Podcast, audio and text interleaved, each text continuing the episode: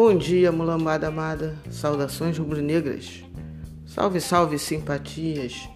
Começando mais um café do Parangolé. Nesse sagrado ano, nesse sagrado dia 27 do 7. Tudo é sagrado, porque tudo é milagre da vida. Tudo é mistério.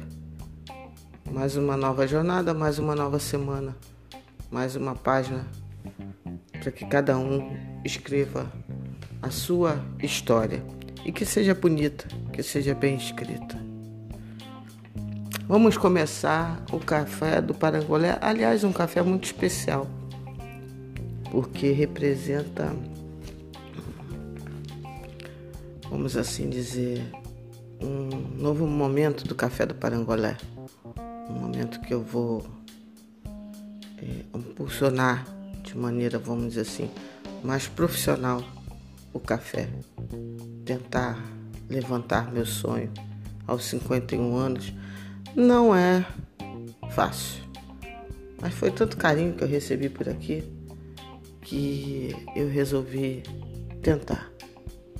E vocês vão saber das novidades ao longo do dia, porque de noite à noite teremos um, especial, como normalmente eu faço à noite, só que agora é todo dia algum tipo de especial.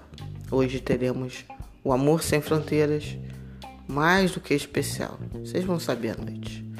Por enquanto, é o café da manhã, é o carioquinha, curto e forte, direto da capital da nação. Então vamos lá. Primeiro assunto, obviamente, o novo treinador. Um novo treinador que está sendo escolhido a partir de uma metodologia diferente e que me agrada muito, muitíssimo. O treinador do Flamengo não vai ser escolhido, estabelecido por simplesmente nome ou por estar desempregado, ou porque é um, um técnico é, brasileiro que, né, que tenha cartaz, então vamos pegar esse. Não. Se estabeleceu uma metodologia. E se estabeleceu uma metodologia a partir de estilo de jogo.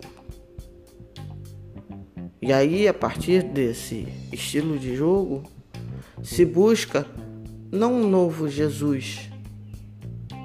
Cada treinador tem suas especificidades. Cada treinador terá uma certa linha de conduta e de trabalho, como bem falou o Rafinha na entrevista que eu vi ontem no resenha do Sport TV. Isso é mais do que natural, é esperado. Cada treinador tem sua assinatura mas cabe à direção escolher que assinatura é essa será dada. Porque o Flamengo também tem sua marca, uma marca que a duras penas foi resgatada por Jorge Jesus, que é o jogo bonito, o jogo opressor, o jogo bem jogado. Isso sempre foi uma marca do Flamengo. Porém, nos últimos anos, né, a coisa não fluiu exatamente desta maneira. Agora se resgatou, se conseguiu resgatar pela qualidade dos jogadores e pela filosofia de jogo de Jorge Jesus, que é da escola de Johan Cruyff. A escola que diz que não basta ganhar, tem que dar espetáculo.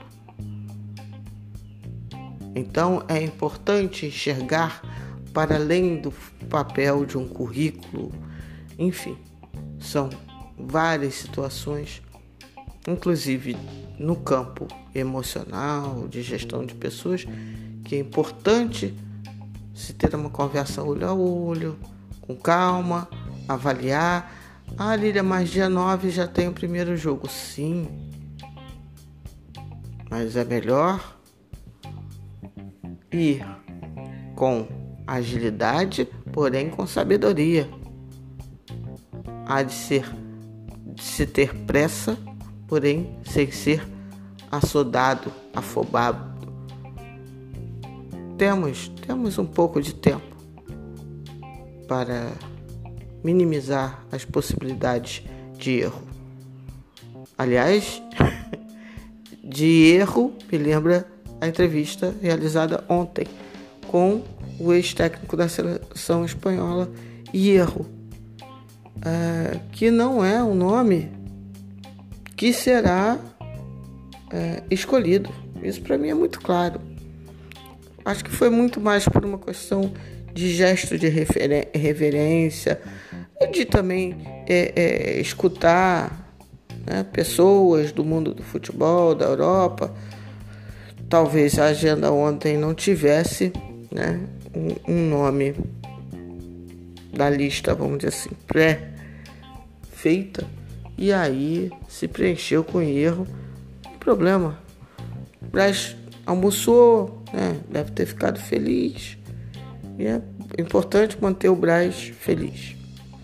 Hoje sim, né, já havia tido a conversa com o Domenech Torrente e hoje sim parece que irão finalmente é, conversar com Carlos Carvalhal, o técnico que está talvez no momento mais reluzente de sua carreira, Carlos Carvalhal, de 54 anos, e que acabou de levar o modesto Rio Ave para é, a Liga Europa, né, que, é a, que é a taça mais prestigiosa da Europa, abaixo da Champions League.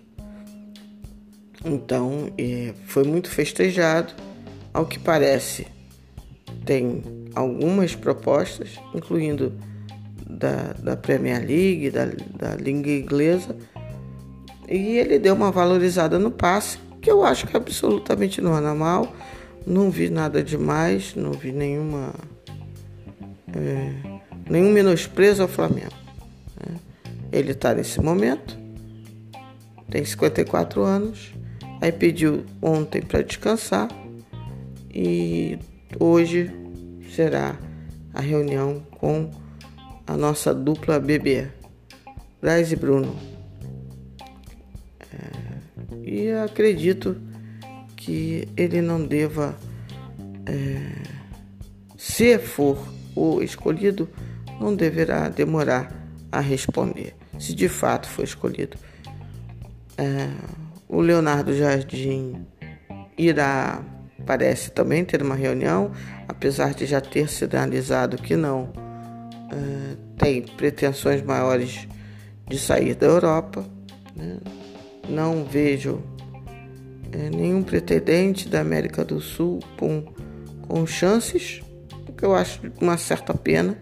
Eu acho que, por exemplo, nomes como Reis como o próprio Ramires é, mereceriam pelo menos um papo em que fosse via né, digital. Existem tantos meios hoje em dia, se, precisaria se deslocar pelo mundo inteiro para conversar com alguns outros treinadores. Então acho importante essa metodologia, aos que aumentam as chances de acerto, minimizando as chances de erro. Ah, não tem jeito, eu vou ficar com essa frase martelando na cabeça. Enfim, é, quem apostou na minha enquete que hoje, segunda-feira, já teríamos técnico e que seria tanto Carvalhal como Torrente, é, pelo visto, já estão fora do páreo. Ainda resta terça, quarta, enfim. Vamos ver. E por fim, reitero, não caiam em caça-clique. Não tem chance da volta de Jesus. Seria uma coisa extemporânea. É, não existe nexo. Eles vão se resolver. Quem tem que pagar o Flamengo é Jorge Jesus, né? Pelo contrato. Eu não sei se o Benfica já pagou ele. Então existe toda uma historinha aí que precisa ser finalizada, mas não, não, não vejo como mudar esse quadro. Né? hora de outra página, hora de outra história ser construída, que tenho certeza, belamente construída. Vamos ter confiança naqueles que geriram o departamento de futebol tão bem no ano de 2019. Ontem também eu vi uma um pedaço da resenha do menino Pedro com Benjamin Bach. E foi tão legal ver a alegria dele, né? De finalmente ele poder falar né, do seu sonho de menino, de, de estar na arquibancada, cantar música do Flamengo. É, e, como eu informei ontem, o, o passe dele, o empréstimo com passe fixado, foi prorrogado até 2021. Muito importante. Na verdade, tem que se pensar em 2020, já se pensando em 2021, pelos reflexos da temporada. Né? Então, acho muito importante que isso tenha acontecido. Vou até tentar me informar sobre a situação do Thiago Maia. Se foi renovado, se não foi. Enfim, é, vou tentar futucar. Caso eu ache, obviamente passo aqui para vocês. Né? Mas foi muito, foi muito gostoso ver a alegria do menino Pedro, o rubro-negro Pedro. Ontem também foi finalizada a enquete, a famosa enquete do Broca, do perfil do Broca, do pior jornalismo. E o vencedor, no caso, foi o jornalista Flávio Gomes, é, que fez um fio é, falando que, é, generalizando, né? Que todas as pessoas, a, a, o segundo o colocado foi a jornalista Ana Taide. É, que ele falando que do, do, das pessoas que odeiam, tal.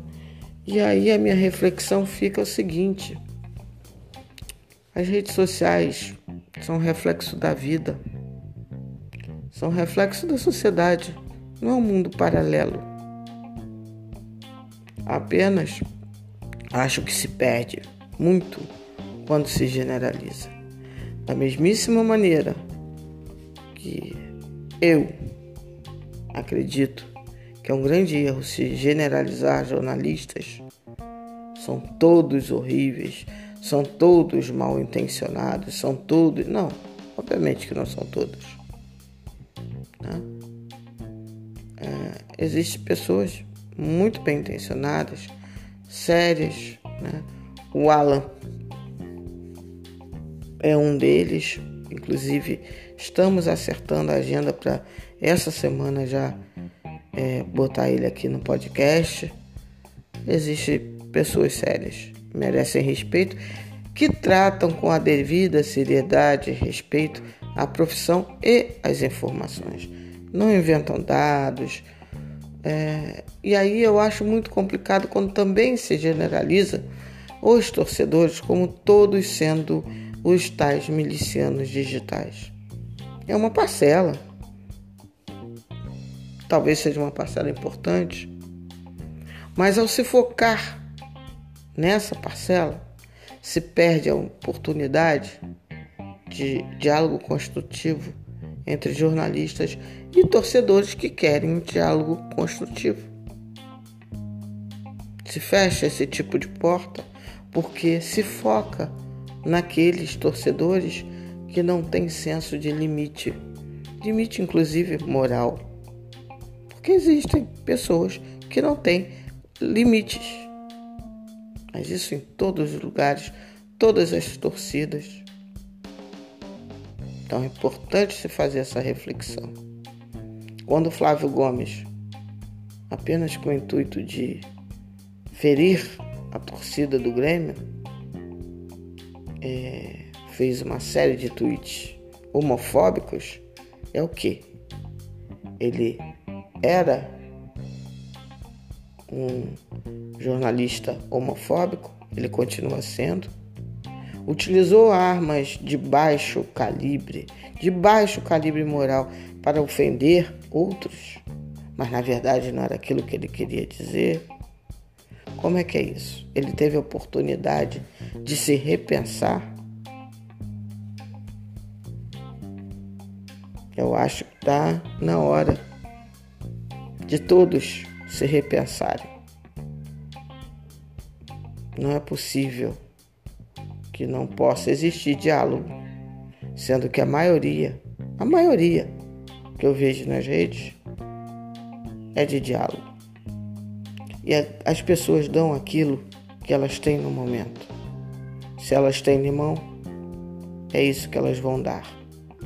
Um machista que ao criticar a Ana Thaís lança mão de comentários machistas, ele é um machista.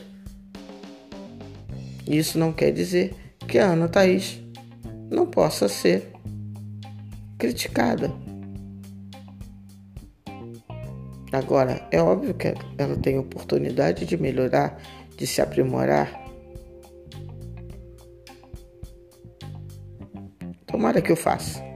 Eu, hoje, 27 de julho de 2020, considero Ana Thaís Matos uma jornalista tecnicamente fraca.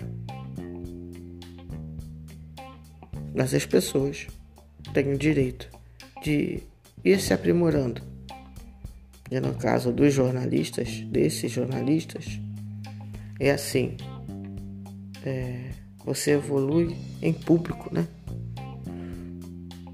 E isso, obviamente, escolheu estar nas redes, você tem, para mim, muito pior. Por exemplo, um jornalista já de longa estada, como pior do que ela nesse sentido, é como Paulo Lima que pelo visto, visto a, a última fala dele sobre o Domenech Torrente, é, ele não tem a mínima vontade de se aprimorar. E não tá, não tá nessa estrada, não tá nessa vida ontem. Então essas reflexões todas é, eu acho que precisam ser feitas. Não vou recriminar a enquete do menino porque Existem várias enquetes aí, o próprio jornalismo faz. Então, o problema não é enquete. O problema é o que se faz de tanto os torcedores quanto os próprios jornalistas.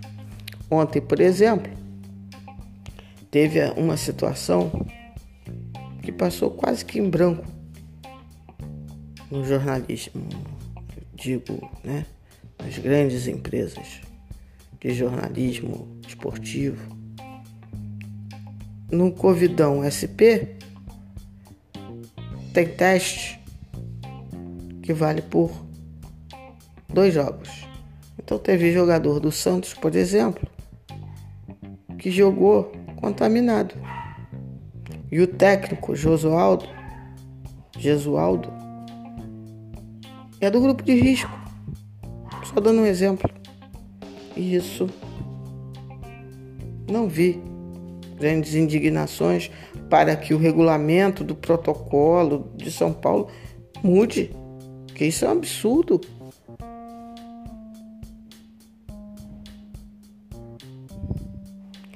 Enfim, não não tá fácil lidar com esse lustre. Não tá fácil enquanto flamenguista, mas mais do que isso, não tá fácil enquanto cidadã. Porque quando se é, criticava o carioca, era em função da preocupação cidadã com isso. Então, é, acho muito feio essa passação de, de pano. E ela existe. É, ontem também, infelizmente, ficamos sabendo da piora do quadro do, do jornalista Rodrigo Rodrigues, do Sport TV, um, um, um rapaz, um jovem, né, batalhador, sempre aparentando estar de bem com a vida tal. e o quadro dele piorou, ele se encontra em UTI. Desejo a ele, como desejo a todos que lutam pela vida, uma recuperação. Coloquei ele na minha mentalização, tanto à noite quanto ontem, tanto ontem à noite quanto hoje pela manhã. E aproveito uma lembrança do, do Leblon, que também faço, estendo ao Sandro Rio. E como eu falei, a todos, inclusive que não são famosos, ou principalmente quem luta bravamente para, para ultrapassar essa doença e todas as doenças. Que todos consigam a luz divina da saúde, da esperança. Por isso que quase sempre eu falo lá no Twitter, saúde para os enfermos, na minha saudação matinal lá no Twitter.